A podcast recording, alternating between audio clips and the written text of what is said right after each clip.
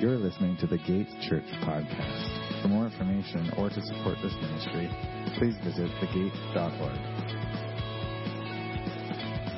This morning we're continuing our, our sermon series through Galatians today, and uh, as we read this passage, uh, you'll all soon find out that we've we've found ourselves in a section of Galatians which has a lot going on.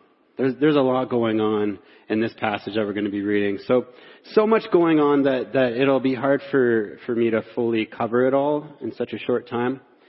So, but we are, however, currently studying through Galatians and through this passage in particular uh, this week in our community groups. So on that note, I'd encourage you all to get involved with one if you aren't involved with one. And uh, if you want more information on that, you can talk to me, you can talk to Pastor Blair, and we'll get you plugged into to community groups. It's a great time, um, uh, a great opportunity to, to study through the Word. And uh, speaking of which, one of the things that I love about our community groups, next to the primary fact that we do get to study the Word together and grow together and pray together, um, and, and also, uh, besides the fact that one of the community groups this last week decided to bless all the pastors with baking and encouragement cards, and, and even encouragement cards made by the kids, which were my favorite. I loved them. Uh, they they made me feel really good. So I really appreciate that. So thank you to that community group that that that did that. Um, it's amazing. Um, but besides those things that are awesome about community groups, another thing I love about the way that our community groups are set up is that there's no partiality or segregation in our groups. At least there shouldn't be. I hope there isn't. I mean, I haven't inve- investigated every group, but that's that's the way they're set up, right? So each each group is a mix of of ages, of of people in different stages of life, singles, married, young adults, um, seniors, mature, new Christians, right? People of cultural backgrounds and diverse upbringings. You know, you know the, the list goes on. That, that's how they're set up. They're, they're set up to be open to anyone and everyone. And that's such a beautiful picture of the unifying power of the gospel. And so, so I love that, uh, that our community groups are expressing that. And um, as we've been talking about in Galatians over the past couple of weeks, we've been talking about how the gospel isn't just for the, for the Jews the promise of God isn't just for the Jews, right? Or, and, and it's not for those who, who do the works of the law of Moses, but it's for anyone who believes by faith in Jesus Christ, regardless of race or gender or, or age or education or social status or, or the amount of works that you do. It's for anyone who believes in faith, in, by faith in Jesus Christ. So, and, and as Paul's been explaining to us, we can be confident in this salvation in the saving faith primarily because of the covenant promise which God made to Abraham and his descendants. A promise, a promise of blessing which was ultimately fulfilled through Jesus Christ. So that's why we can be confident in that. Hebrews 6 uh, sums that up, and I'm going to read a couple verses. Hebrews 6, 13 to 14, and, and then we'll jump to 19 to 20. It says it like this. For for when God made a promise to Abraham, since he had no one greater by whom to swear, God swore by himself, saying, Surely I will bless you and multiply you.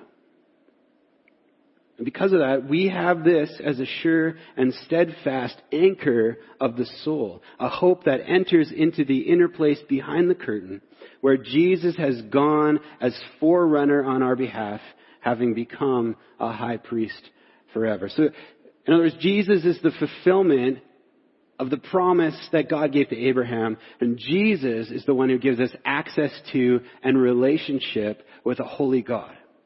Therefore, it's through faith in Jesus that we get to inherit the promise of blessing. It's through Christ in us that we can have this confidence in our faith, a sure and steadfast anchor for our soul, a sure hope in our salvation and life with God. And this is the topic that, that we're jumping into right now as we continue through Galatians in chapter 3, starting at verse 15. We're basically going to get a theology lesson this morning. So, I don't know, pretend you're in a Bible college class or something. Uh, get ready to take notes.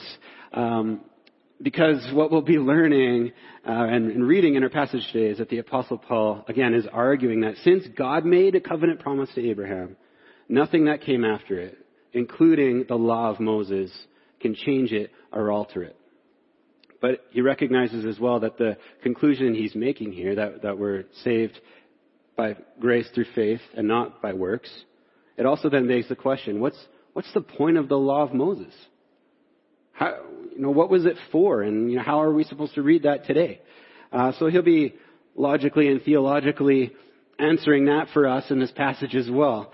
Uh, and I'm going to do try, try my best to explain it to you. Um, God willing, we'll, we'll understand. The Holy Spirit is, is working in us, so um, that's that's good. Um, because again, there's a lot going on here. You know, Paul, Paul's basically alluding to and drawing from the whole narrative history of the first five books of the Bible, which is called the Torah. So yes, there's a lot going on.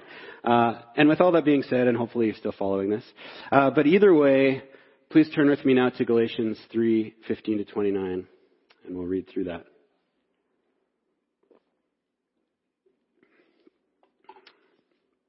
This is Paul, the Apostle Paul, writing to and pleading with the Galatian church. Galatians 3:15 to 29. He says to them, "Brothers, I'm using a human illustration. No one sets aside or makes additions to even a human covenant that has been ratified. Now the promises were spoken to Abraham and to his seed. He does not say, and to seeds, as though referring to many, but referring to one, and to your seed, who is Christ. And I say this the law, which came 430 years later, does not revoke a covenant that was previously ratified by God and then cancel the promise. For if the inheritance is from the law, it is no longer from the promise. But God granted it to Abraham through the promise. Why then was the law given? It was added because of transgressions until the seed to whom the promise was made would come.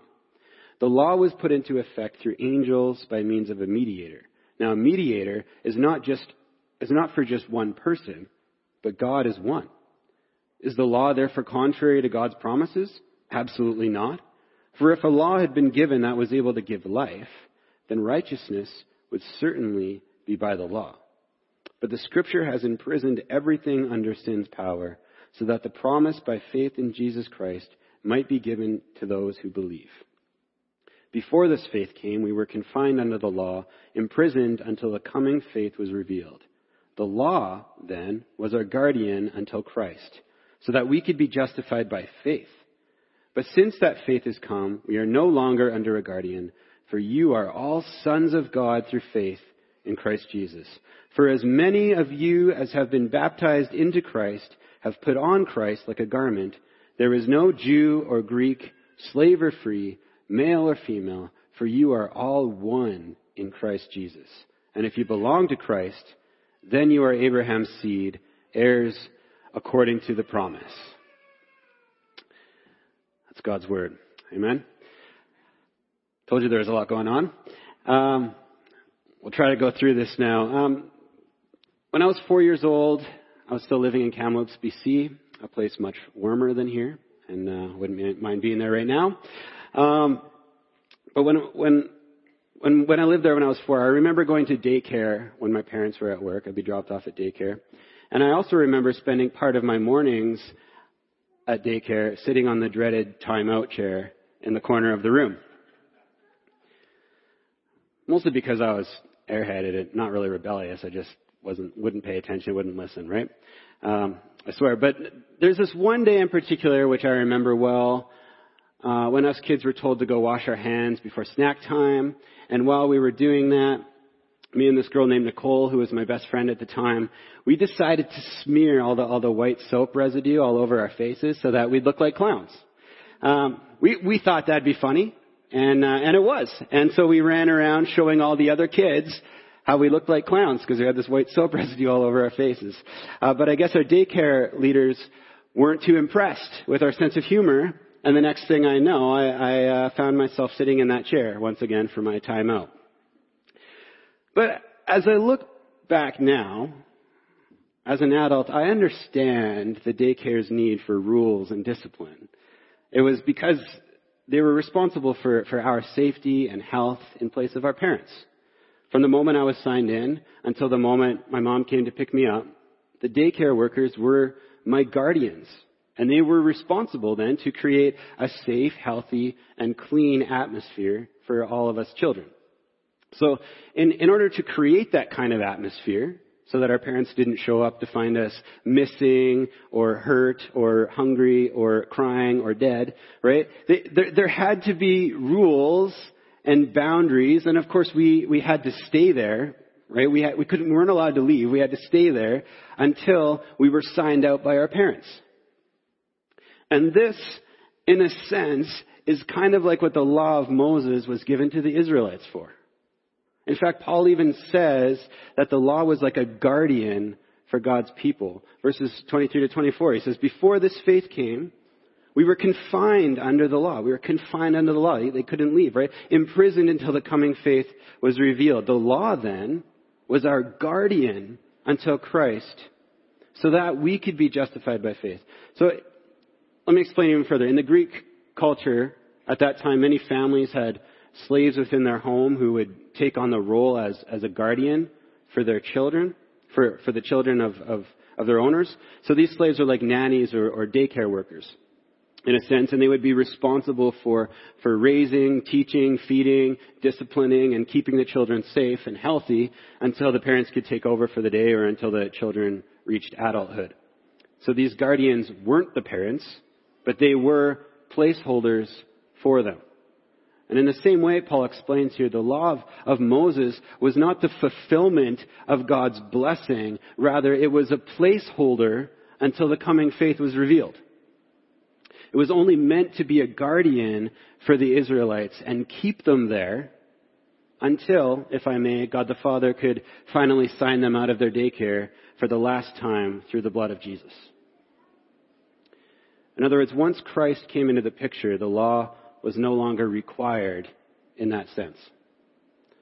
But in, in order to get a, a, better understanding of what's going on here, uh, and as a result, hopefully help us as well as whenever we read through the Old Testament and read through the Torah,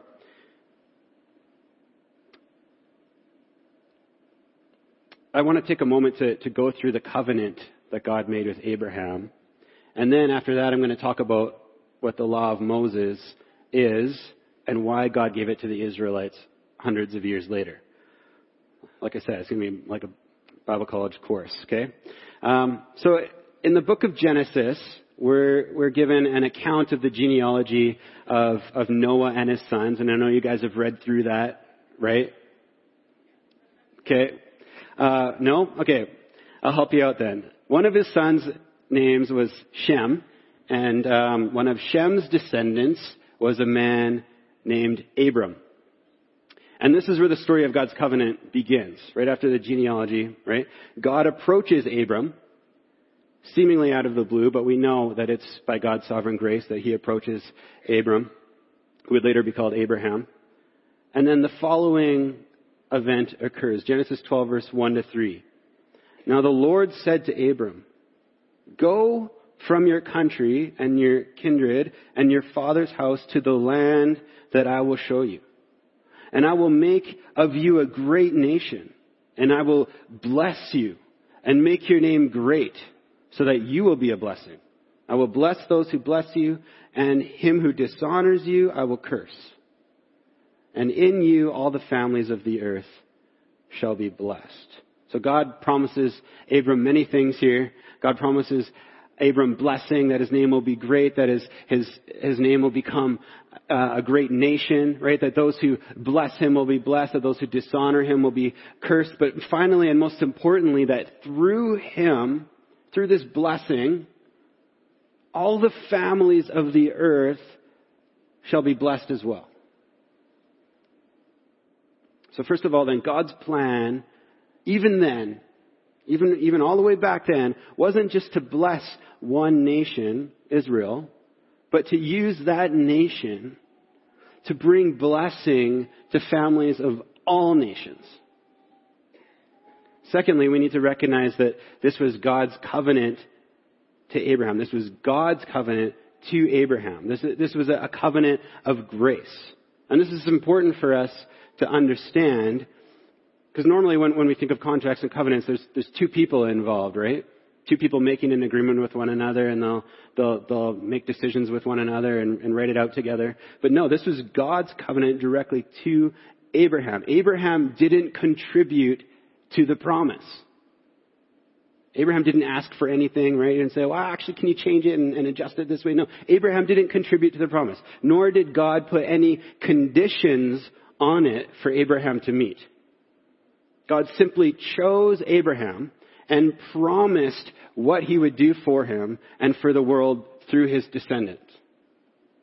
In other words, the foundation of this covenant was the faithful and unwavering promise of God. In fact, even when the covenant was ratified, Abraham was asleep. As is recorded in Genesis 15, God passed through the altar on behalf of both parties. So we, we, need to understand this. Back then, two parties that made a serious agreement would walk down an aisle between sacrificed animals together to, to signify the binding seriousness of their agreement and to basically imply that if they broke the agreement, they'd become as these sacrificed animals. Okay? So th- this is where, where we get the tradition actually of, of, of a husband and wife walking down the aisle at the end of a wedding ceremony. It's, it's, a reflection of God's covenant with us. It signifies the seriousness of the covenant of marriage. That's, that's why we get the walking down the aisle. But in this case, in this, in this, in this case, Abraham fell asleep. And, and while he was asleep, God passed through it on his own, representing both parties, signifying to us both the seriousness of his promise and also that he would take on the responsibility of Abraham's, of humanity's side of it as well, which Jesus ultimately did at the cross when he became like those sacrificed animals, when he became our sacrifice, right? What a, what a beautiful picture. So, so, God ratified it unto himself. As we read earlier in Hebrews, God had nothing greater to swear this promise by, so he swore by himself. So, so the point here is that God's covenant was made in promise, and its purpose was ultimately meant for peoples of all nations to receive that blessing. Hopefully you're, following so far. But there's, there's more to it. As Paul reminds the Galatians in verse 16 here, he says, Now the promises were spoken to Abraham and to his seed. He does not say, and to seeds, as though referring to many, but referring to one, and to your seed, who is Christ. The Apostle Peter said something similar in his first sermon during that, that day of Pentecost, as recorded in Acts 3.25, when he says to them, You are the sons of the prophets and of the, of the covenant that God made with your fathers, saying to Abraham, And in your offspring shall all the families of the earth be blessed. So, so in these instances, both Peter and Paul are most likely alluding to Genesis 3, where God talks about the, the seed to, to Adam and Eve, but, but more likely referencing Genesis 22, 17 to 18, when God tells Abraham again, more specifically concerning the promise, when he says, I will surely bless you, and I will surely multiply your offspring as the stars of heaven and as the sand that is on the seashore, and your offspring shall possess the gate of his enemies, and in your offspring shall all the nations of the earth be blessed, because you have obeyed my voice. So the key word here is offspring, right? Paul and Peter now understand that, that it's referring to, to one. It's pointing to Jesus. It's pointing to the Messiah. So the, the promise was always pointing to Jesus. That's what they're, that's what they're telling us here. The promise is always pointing to Jesus. And, and 430 years before the law was given, God once again reiterated this promise to Jacob, the son of Isaac, the only son of Abraham, because it would be Jacob's descendants who would inherit the law as the nation of Israel and carry that promise. The law would keep them, right? The law would be their guardian until they inherited that promise. And most of us know the story after, after that.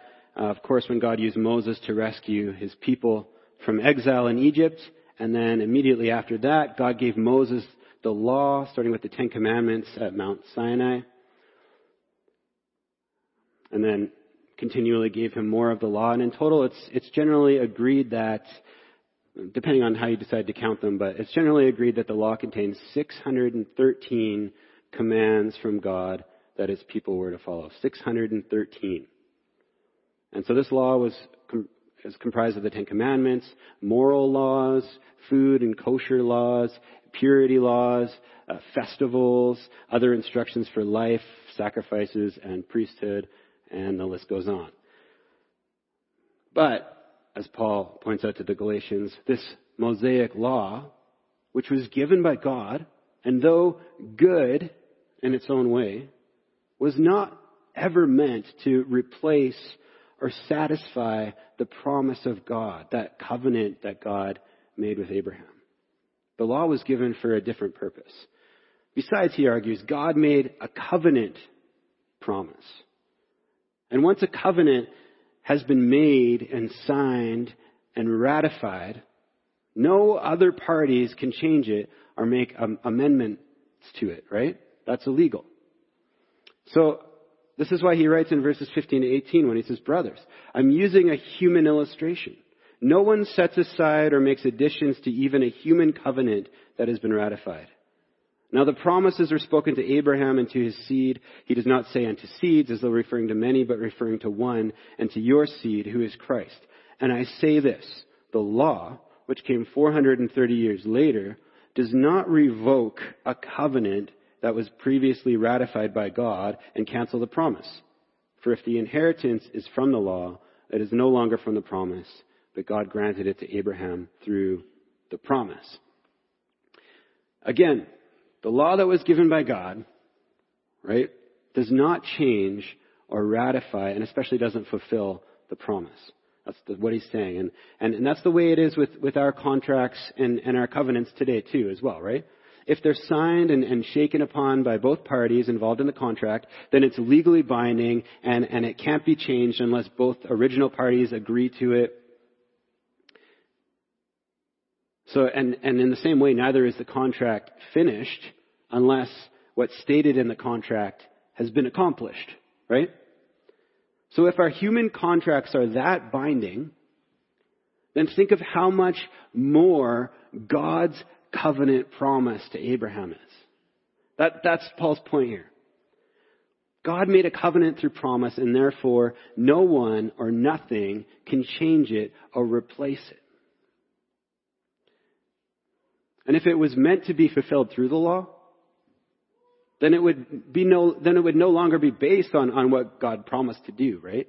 It, it would be based on what we have to do to get it, but that wasn't part of God's promise. God said, I will do this through you. He didn't say, as long as you guys do a bunch of stuff. No, he said, I will do this through you. So no, it's not through the law that we receive the promise, but through faith in Jesus, who said himself in Matthew 5:17, "Do not think that I have come to abolish the law or the prophets. I have not come to abolish them, but to fulfill them." Another thing Paul points out about the difference between the law and the promise is that the promise was given by God himself, and the law was given through a mediator, through angels, through a mediator, which, which the mediator was Moses, right? Verse 19 to, be, to 20 says the, the law was put into effect through angels by means of a mediator. Now a mediator is not for just one person, but God is one. So again, when, when God made the promise to Abraham, he swore by himself when he gave the law, it was through angels, it was through Moses, which means others were involved in the process. Right? It was, it, it was based on what others did as well, not just what God would do. So, so the promise was more binding, Paul's saying. The covenant promise was more binding because it was straight from God alone.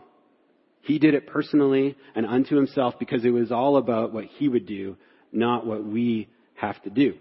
In that sense, the covenant is greater than the law because no mediator was required. I need some water. Hopefully you guys are following this. Okay. So again though, we see that the law doesn't replace the promise. But again then, that begs the question. Why the law? Why did God give them the law? Why the Ten Commandments? What's, and, and all those other things? What are they for? What's the purpose? Like, like when we're reading through the Torah, and, and the, the first, again, those are the first five books of the Bible, and the Torah is translated as law. It's called the law. When we're reading through that narrative, right, we get to, to Numbers or Deuteronomy or Leviticus, and, and uh, we start getting confused, right? And, and, and we're like, okay, I was, I was following the stuff in Egypt and even the stuff in the desert. I get that. I understand kind of what's going on. But now, you know, as you're starting to fall asleep reading through these laws and genealogies, you start thinking, you know, what in the world is going on here? Right? And that's a good question. What's the, the point of all these laws? Especially for us today. We, we, we look at them and we're like, what is going on here? Well, first of all, Paul writes, the law was given because of sin and constant rebellion. The law was given because of sin and constant rebellion. Verse 19, he says, why then was the law given? He knows everyone's thinking it, right? So he's, he's going to answer that question. Why then was the law given? It was added because of transgressions until the seed to whom the promise was made would come. So the law was added because of transgressions. God's people you have to understand, God's people were just as hard-hearted and sinful as the rest of the world. And the only way to keep them set apart from the world as God's people was to instruct them and tell them how to live, how to be set apart, how to honor God, how to love one another. In the same vein, though, it was also given to reveal their sin and hard hearts. Verse 20, verses 21 to 22. Is, is the law therefore contrary to God's promises? Absolutely not. For if a law had been given that was able to give life, then righteousness would certainly be by the law. But the scripture has imprisoned everything under sin's power so that the promise by faith in Jesus Christ might be given to those who believe. Okay, so the common misconception among, among the religious was that by following the law, you know, by doing, by doing good works, by following the law, then you could find eternal life. That you could find righteousness by doing all, doing all the things that was laid out in the law. But if that was the case, then it would be contrary to the promise of God, right? We've talked about that. It would be contrary to the promise of God. The promise of God says nothing about what we're supposed to do. Rather than, the law actually, the purpose of it was actually to reveal our inability to measure up to God. It actually reveals our sin, and as Moses calls it, our hardened hearts. He called out the people of God and said, you have hard hearts. You can't follow the law. In order, in order to follow God, we need to have changed hearts. And the law shows us that. The other day, Audrey and I, we asked our boys to clean their rooms, and uh, about 30 minutes later, one of them comes out of his room, beaming with pride and confidence, telling us that, that he's done cleaning his room and that we should come and inspect how clean it is. So we're like, all right, that was quick, 30 minutes, well done. We're excited. So we walk into the room. There were still clothes on the floor. There were toys shoved along the wall. There were like little pieces of ripped paper everywhere. I don't know what was going on there. Um, but the thing is, my, my like, like his, his room wasn't clean at all, right? I was like, it's not even clean in here. What are you talking about? But, but the thing is, my son honestly and actually thought that his room was clean. He wasn't trying to lie to us. He actually thought his room was clean. He was so confident in that. Until that is, I pointed out all the things that he missed. And that's what the law does to us, right? Maybe we think we're good and that we measure up and that we're righteous and we're so confident in that.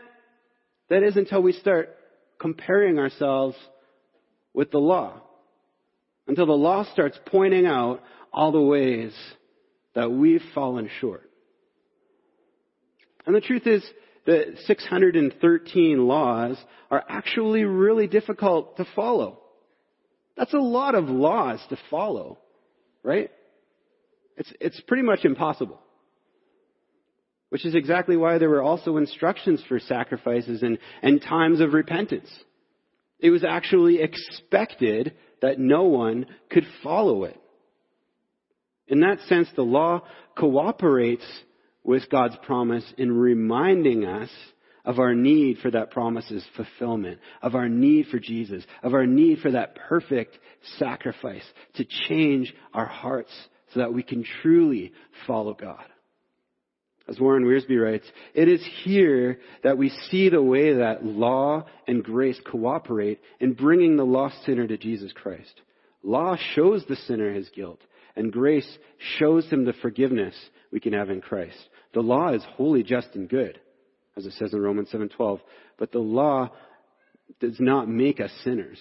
It reveals to us that we already are sinners. So the law shows us that we're sinners, but it shows us in the same vein our need for a Savior. It isn't meant as a replacement for the Savior.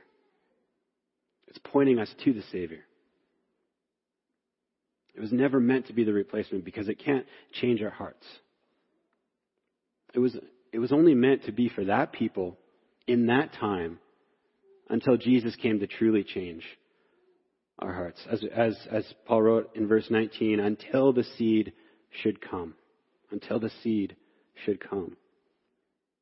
The law was there until the seed should come. I, I was listening uh, to, to a, a, podcast by some biblical scholars about the Mosaic Law, and uh, they pointed out that there are some really weird laws, and, and how we don't really understand them uh, in our in our day and age, right? And, and, and that a lot of the time the reason for our lack of understanding is because the specific meanings and purpose of these laws have actually been lost over time. One law, for example, which is re- repeated multiple times, it's one of the laws that's repeated the most in the, in the Torah, says that you can't cook a baby goat in its mother's milk. Isn't that a weird law? That's so strange. You, you can laugh. That's weird. Um, and and we could read that in in in our day and age, and we can interpret it according to our culture, and and and say, okay, you know, this is probably a law that's against animal cruelty or something, right? Which definitely could have been part of its purpose. I mean, it's certainly cruel to cook an animal in the same liquid that gave it life, right? That's pretty cruel. Um, so we could totally interpret it that way. Uh, but but but the crazy thing is, is that recently uh, an archaeological dig discovered documents from an ancient Babylonian civilization, and one of these documents was about cooking rituals, which instructed these Babylonians to, you guessed it, cook a baby goat in its mother's milk. Isn't that crazy? So in other words, this, this kosher Mosaic law that sounds so weird to us was actually given by God to his people as a practical way to set them apart from their neighbors and enemies. Isn't that crazy? But we look at that and we're like, what? This doesn't make any sense to us. Because it's not for us. Right? It's, it's no wonder then that, that its meaning was lost over time because, because it wasn't meant specifically for us. But that's the point. That's the point. Since Jesus fulfilled the requirements and judgment of the law, it isn't meant for us today in this time. Which is also why there's no more temple, right? Or curtain within the temple that leads to the Holy of Holies. There's no more Holy of Holies. God doesn't have to hide in there anymore. There's no altar for sacrifices anymore. There's, there, there's, there's no priesthood. There's no king or animal sacrifices. There's none of that anymore because Jesus fulfilled them all. They've all been put away and fulfilled through Christ. In fact, if you read through the book of Hebrews, that's what the book of Hebrews is all about. It, it, it, it, highlights all those things and shows how Christ is better and the perfect completion of all of them. I would encourage you to read it. Read it and weep. Seriously, read it and weep for, for joy for thankfulness for, for how amazing Jesus is.